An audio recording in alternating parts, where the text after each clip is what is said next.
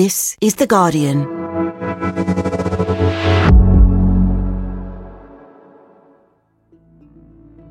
Today, how did Hong Kong activist Finn Lau end up with a million dollar bounty on his head?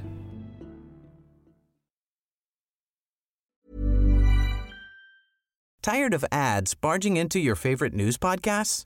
Good news. Ad-free listening is available on Amazon Music for all the music plus top podcasts included with your Prime membership.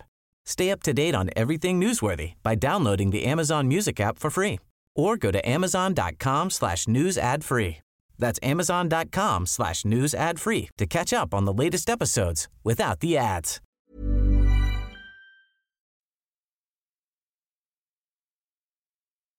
London, if you've been there, probably feels relatively safe. It's the UK, a free country, mostly.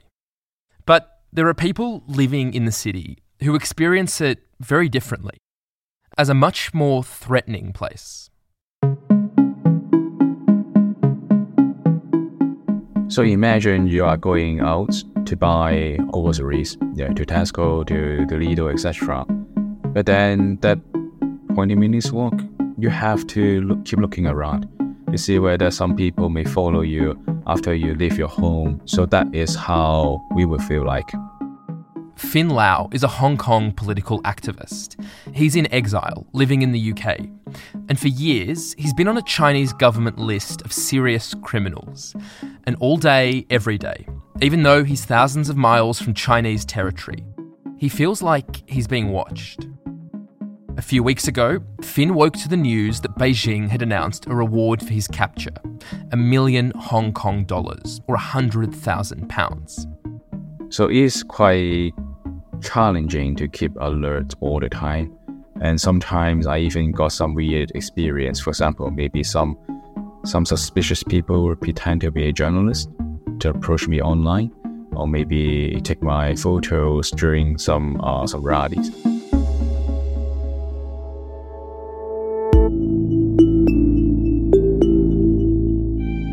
That bounty is more than what the Chinese government is offering for fugitives accused of murder, more than for a pair of arsonists accused of killing 17 people. And that's extraordinary. But so is the way Finn Lau even became a top political activist, with a post on social media that became a whole new strategy to fight Beijing and changed the course of his life. From The Guardian, I'm Michael Safi. Today in Focus, a conversation with one of China's most wanted.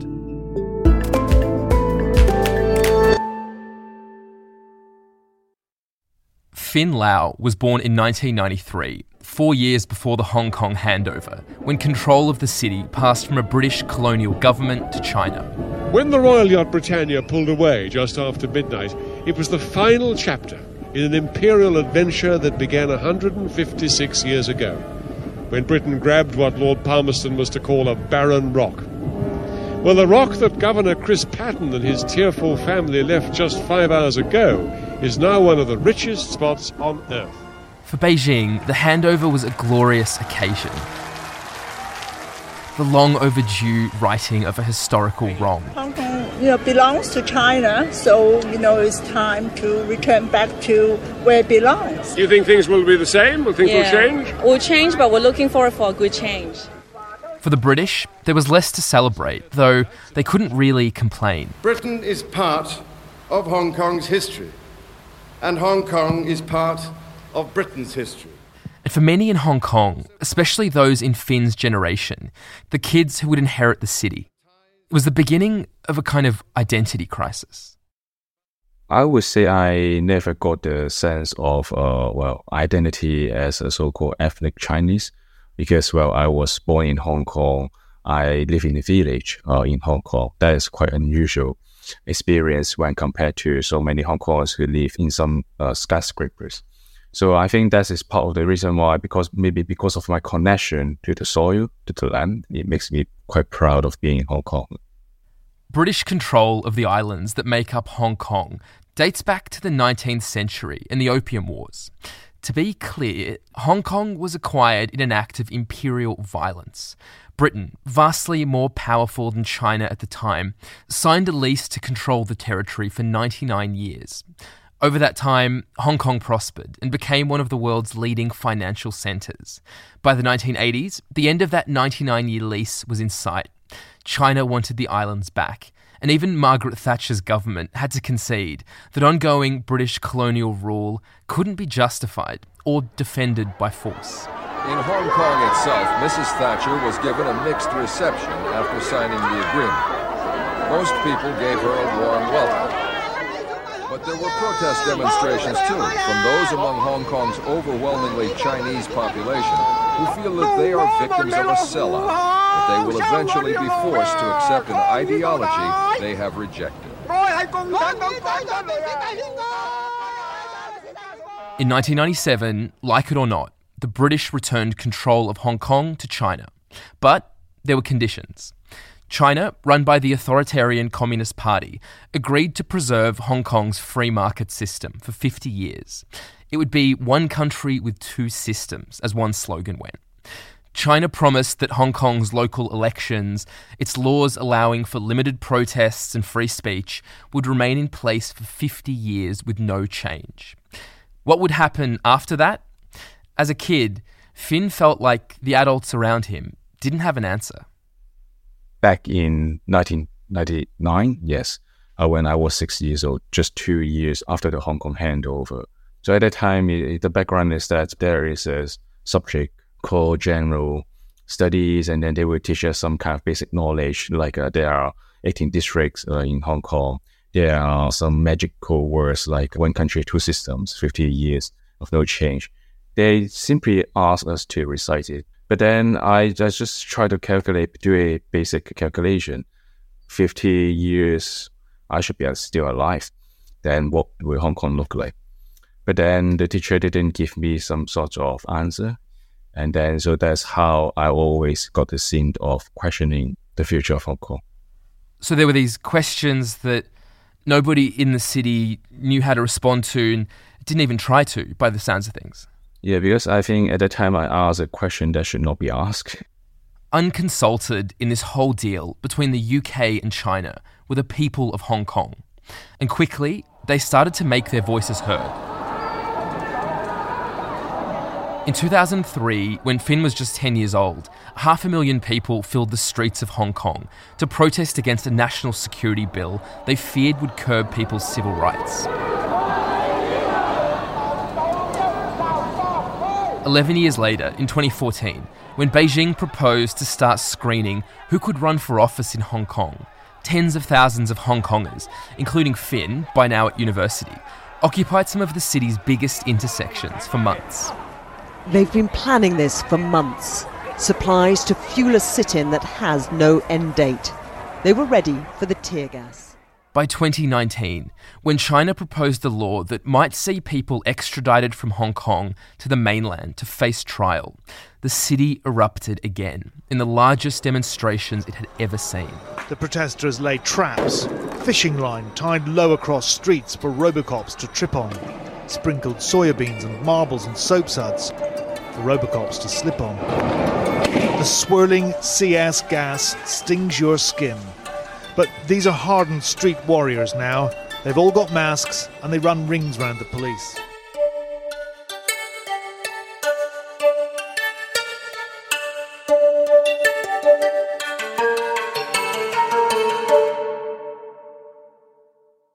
By this time, Finn was living in London, working as a surveyor. There were much smaller protests in London, and he went along to those. But he kept thinking, there must be more that we can do. So back in 2019, yeah, the day that we got 1 million people on the street of Hong Kong, that is the day that I started my team. I thought there must be much more to do other than having a weekly rally outside embassy. I don't think that was an effective way to pressure the Hong Kong government, the Hong Kong authorities to drop the bill. So that's why uh, I was the first one in Hong Kong uh, to propose the idea of sanction it's worth stressing here that Finn is an unlikely political leader. He says that other than going to the odd protest, he was never that political. And the big political step that would change his life didn't feel like a big step at the time. he made a post on a forum suggesting an idea that, as well as the protests on the streets, the people of Hong Kong should be lobbying foreign governments to sanction the city's leaders who are lining up with Beijing. Take away their foreign passports, seize their overseas assets. He wanted his own city to be sanctioned internationally, paralysing its economy and doing damage to China's in the process. Think of it as a tweet you dash off one day when you're angry and go away and do something else and come back to find the tweet has really blown up. So it was my first time to write a post in a well Hong Kong version of Reddit.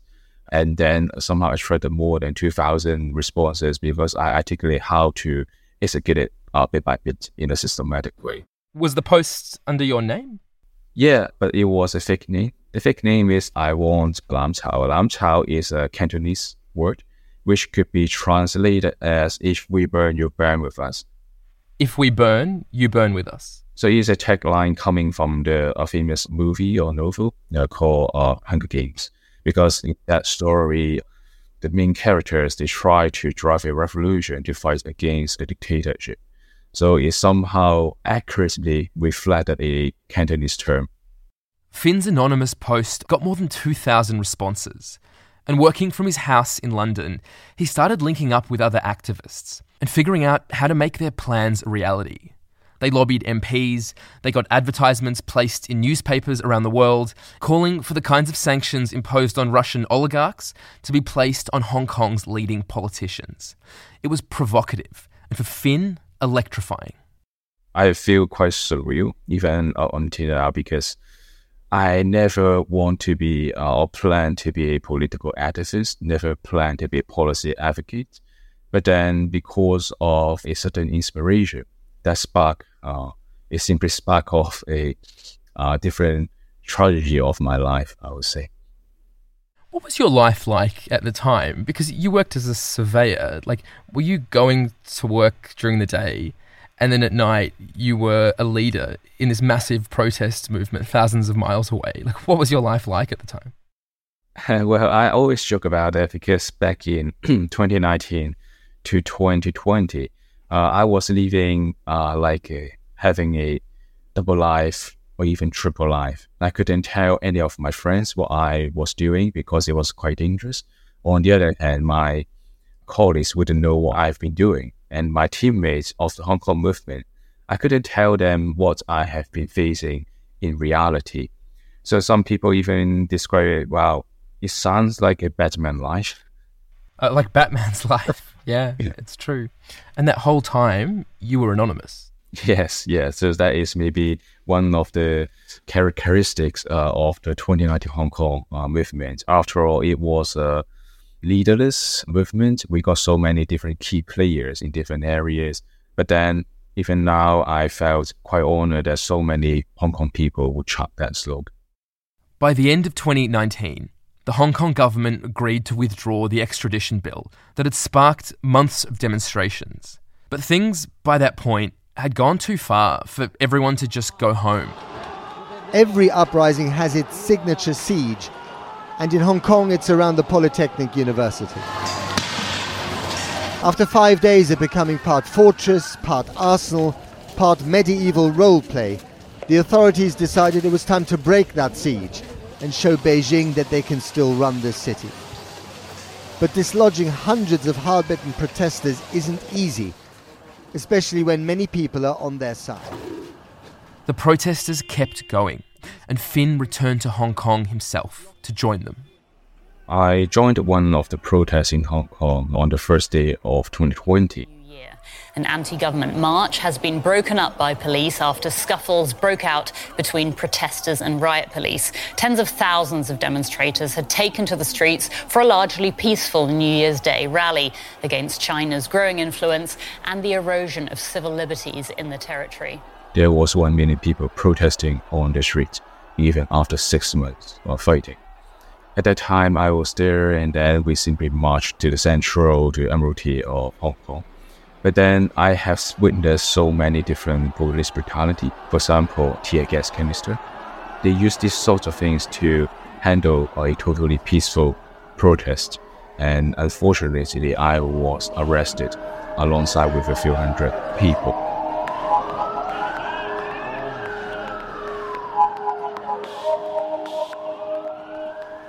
At the time of his arrest, Finn was still living a double life. His pseudonym, I Want Lam Chau, was recognised as a significant political activist, and, in the eyes of the Chinese government, a criminal.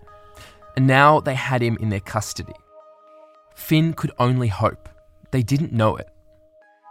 When I was at the police station, whenever they call my so called number, uh, the number that assigned by the Hong Kong police uh, after the arrest, I felt that I am now going to, to mainland China, being sent to mainland China, uh, so called being disappeared, because that happens a lot uh, during the Hong Kong protests or even in, in China. So that was the feeling. But on the other hand, I just felt that there's nothing I could do. That's why I should not worry about it. And I didn't worry about it. I was very, very calm uh, at the police station. Must have been a huge relief to eventually be released, to realize they hadn't connected the dots and figured out who you really were. Yes, so after more than 50 hours of detention, the moment of being released, uh, when that moment come, it was quite surreal.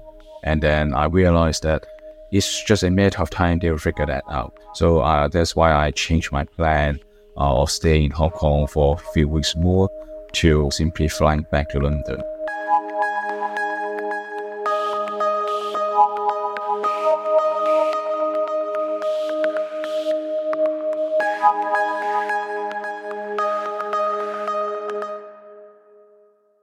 In 2020, like everywhere else, life in Hong Kong was paused. The COVID pandemic forced people to stay at home. The streets were empty, protests were suspended, and rumours started to spread that Beijing was considering a way to end Hong Kong's resistance, once and for all.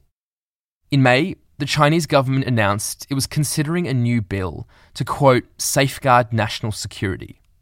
The text of the bill was secret and it passed through China's parliament at midnight on the last day of June 2020. Groups and individuals advocating Hong Kong independence and colluding with foreign forces to interfere with Hong Kong's affairs have seriously undermined national interest and security. Hong Kong has become a gaping hole in national security, and our city's prosperity and stability are at risk. It was effectively the end of China's agreement with the UK, the end of one country, two systems, the start of a new Hong Kong. And its residents felt the difference straight away. People who owned flags or stickers calling for a free Hong Kong were arrested, charged with offences that now carried a maximum sentence of life imprisonment chanting the wrong slogan, wearing the wrong t shirt, even carrying blank white pieces of paper could be enough to land you in jail. The offices of Apple Daily, the largest pro democracy newspaper in Hong Kong, were raided, and the paper was soon shut down. Its closure has escalated alarm over media freedom and other rights in the Chinese ruled city.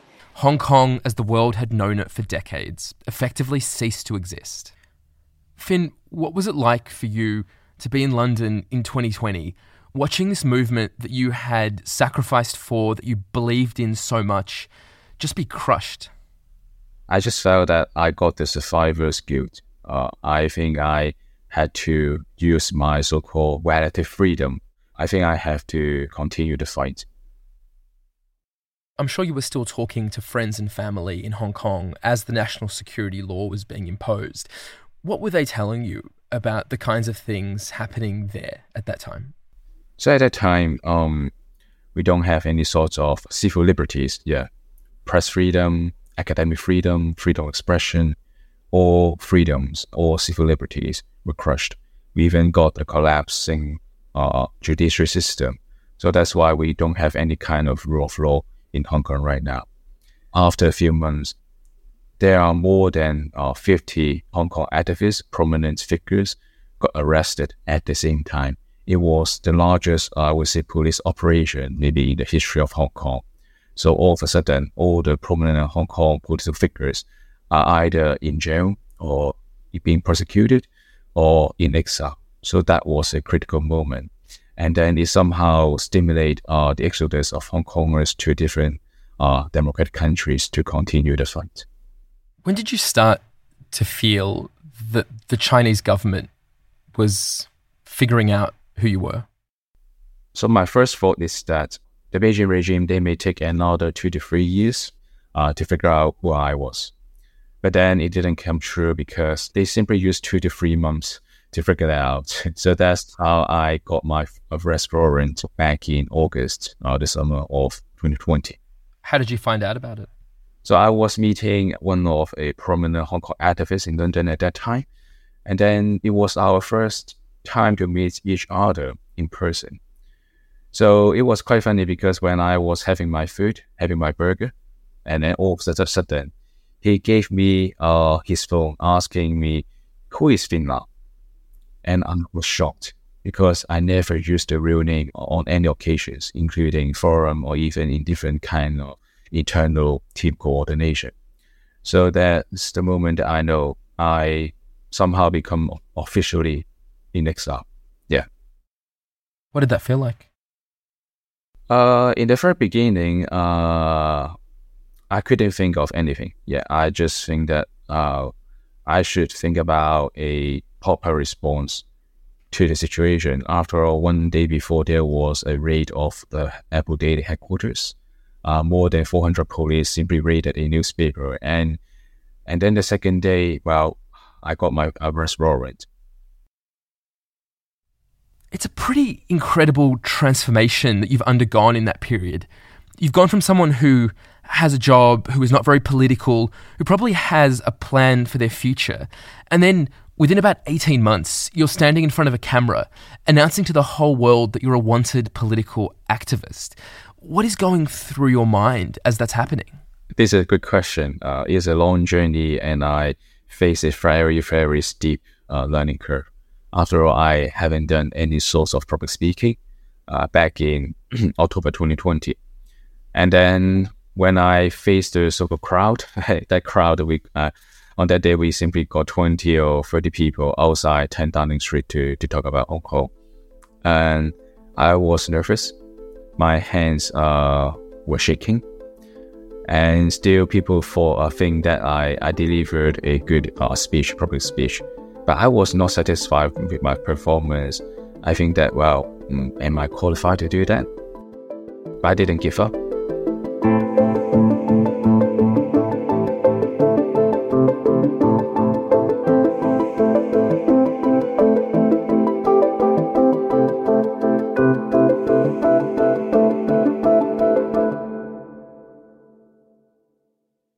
Finn, it was around that time as you were grappling with these changes in Hong Kong and trying to deal with the fact that you were potentially on the Chinese government's radar that something really terrible happened to you. Tell me about that. So it was uh, during the first lockdown period in, in the UK. At that time, I was followed by three uh, suspicious people near my house. I was having my daily walk and I suspect that they were following me. But then uh, once I stopped by a lamppost, they punched my right eye. I thought I was blinded. Oh I thought I was, uh, well, uh, well, I, I thought I lost uh, my eye. So it was so painful. And then they keep punching and kicking my head, simply going after my head. And that's how uh, I passed out yeah, during the attack. And I was so fortunate to wake up, and then I was sent to the hospital uh, to go, yeah, got some kind of treatment there was so many things that was quite quite weird during the attack because they didn't say anything racist. They didn't take any of my personal belongings. So that they didn't say anything. They didn't rob you. They just attacked you for no reason. Yes, they simply attacked me. And then when I was sitting at the at the hospital getting some kind of excellent treatment from the doctor and nurses for five to six hours, I pondered what is the meaning of life when I was beaten up, there was a moment that I asked myself, is this the end of my life? And then uh, I told myself, if if yes, then I gladly accept it. Even though in the future I may may sacrifice myself, but I think it could serve as an inspiration to perhaps generation of Hong Kongers of how we should fight against the Chinese Communist Party. But then I somehow entered uh, a well long period of uh, severe depression after that, and then uh, it took me several months to tackle that. But after that, I think my level of uh, determination uh, simply got elevated to the level that I, I want to, I have to go fully public. Is there any doubt in your mind about what motivated that attack? The motivation uh, behind the attack, uh, I would say, is highly likely related to the Beijing regime. Although we don't have uh, direct evidence proving that, but we have uh, different sorts of circumstantial evidences. And even before the incident, two months before the incident, I got a, a call from my friends in Hong Kong so there are some uh, frontline protesters, and then they told me uh, there has been a rumor saying that there is a one million Hong Kong dollar bounty on your life on your head, and asked me to be very cautious. So two months later, uh, that happened, and then two months after the attack, my identity got exposed. So I think that's why it's highly likely related to to Beijing.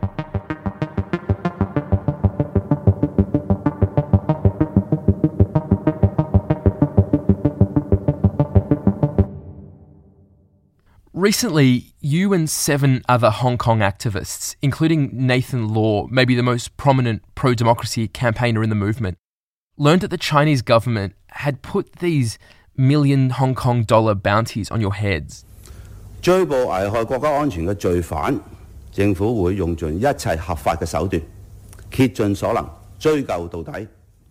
What's it like to find something like that out? It was quite surreal. Uh, because when when I woke up in the morning, I received tons of messages saying that well, take care, and some people sent me some links to news article, and I was well quite quite puzzled because I I haven't read some, uh, any news at that time, and then once I read the news article, I simply laughed. You laughed?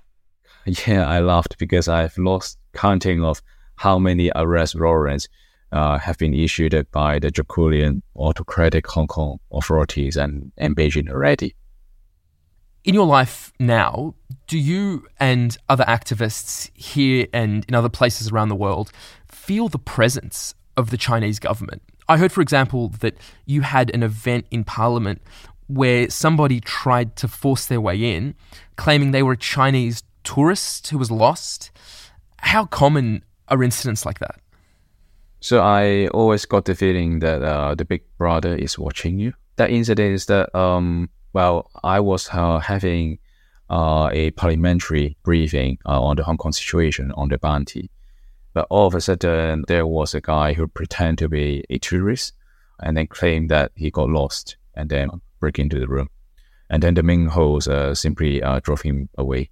On the other hand, I got some kind of a weird occasion that someone may pretend to be the officer of the Westminster City Council and then to ask us uh, to provide identity documents during a rally.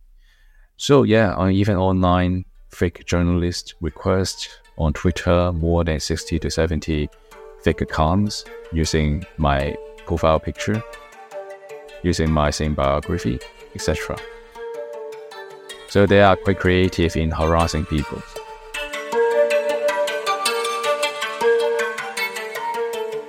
Coming up, why Finn is optimistic. He'll be able to return to Hong Kong one day.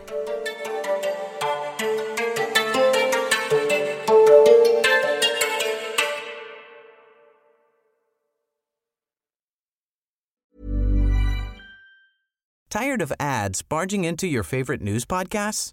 Good news. Ad-free listening is available on Amazon Music. For all the music plus top podcasts included with your Prime membership. Stay up to date on everything newsworthy by downloading the Amazon Music app for free or go to amazon.com slash news ad free. That's amazon.com slash news ad free to catch up on the latest episodes without the ads. Today in Focus is supported by BetterHelp. Here's a question. If you had an extra hour in your day, what would you do with it? Watch TV? Read a book? Meet up with a friend? Hmm, maybe a little nap? A lot of us spend our lives wishing we had more time. But for what? Perhaps to best answer that, you need to work out what's truly important to you, then make that a priority. Therapy can help you work out what's most important to you. It isn't just for those who've unfortunately experienced trauma in their lives. Therapy can be helpful for learning positive coping skills and for setting boundaries. It can empower you to be the best version of yourself. If you're thinking of starting therapy, give BetterHelp a try.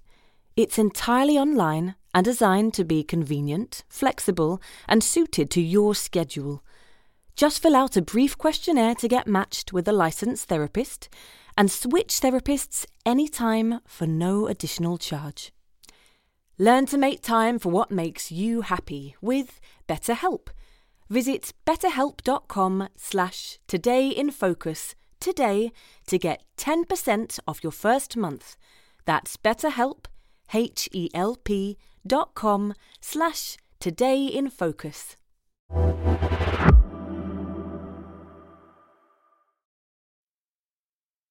Finn, you're no longer working as a surveyor, you're now a full time activist. In a practical way, how does this bounty from the Chinese government affect the way that you live your life? What kind of complications does it throw up?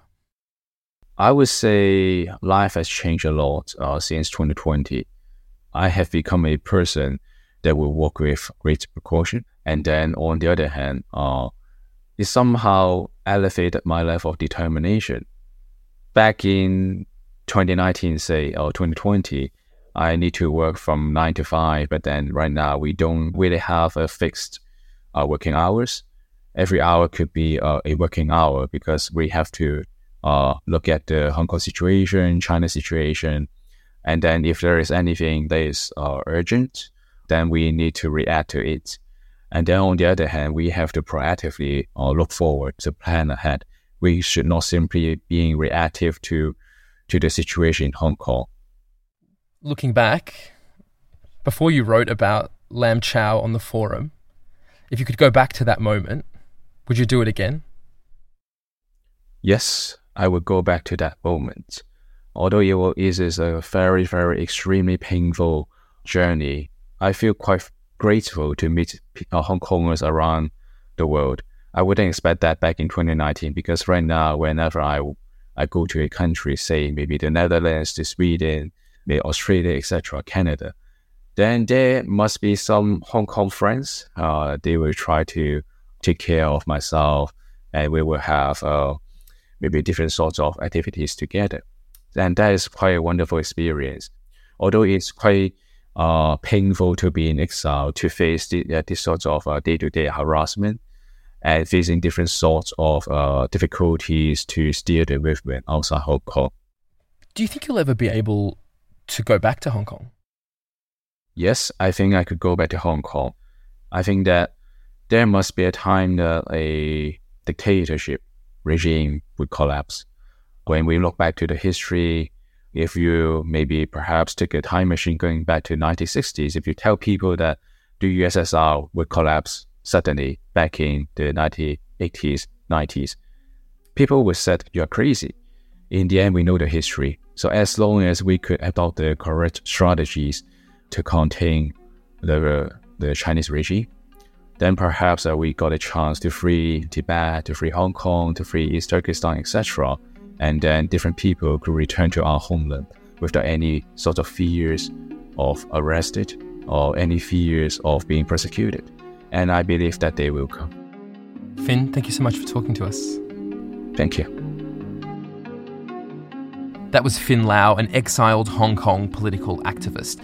You can read more about Finn's story in an article by Geneva Abdul. That's at theguardian.com. And that is it for today. This episode was produced by Hannah Moore. Sound design was by Rudy Zagadlo. The executive producer was Phil Maynard. And we're back tomorrow.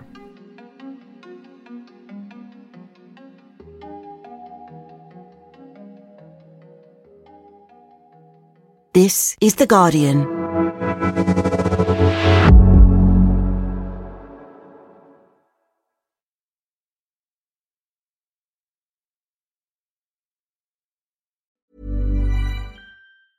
Tired of ads barging into your favorite news podcasts? Good news. Ad-free listening is available on Amazon Music for all the music plus top podcasts included with your Prime membership.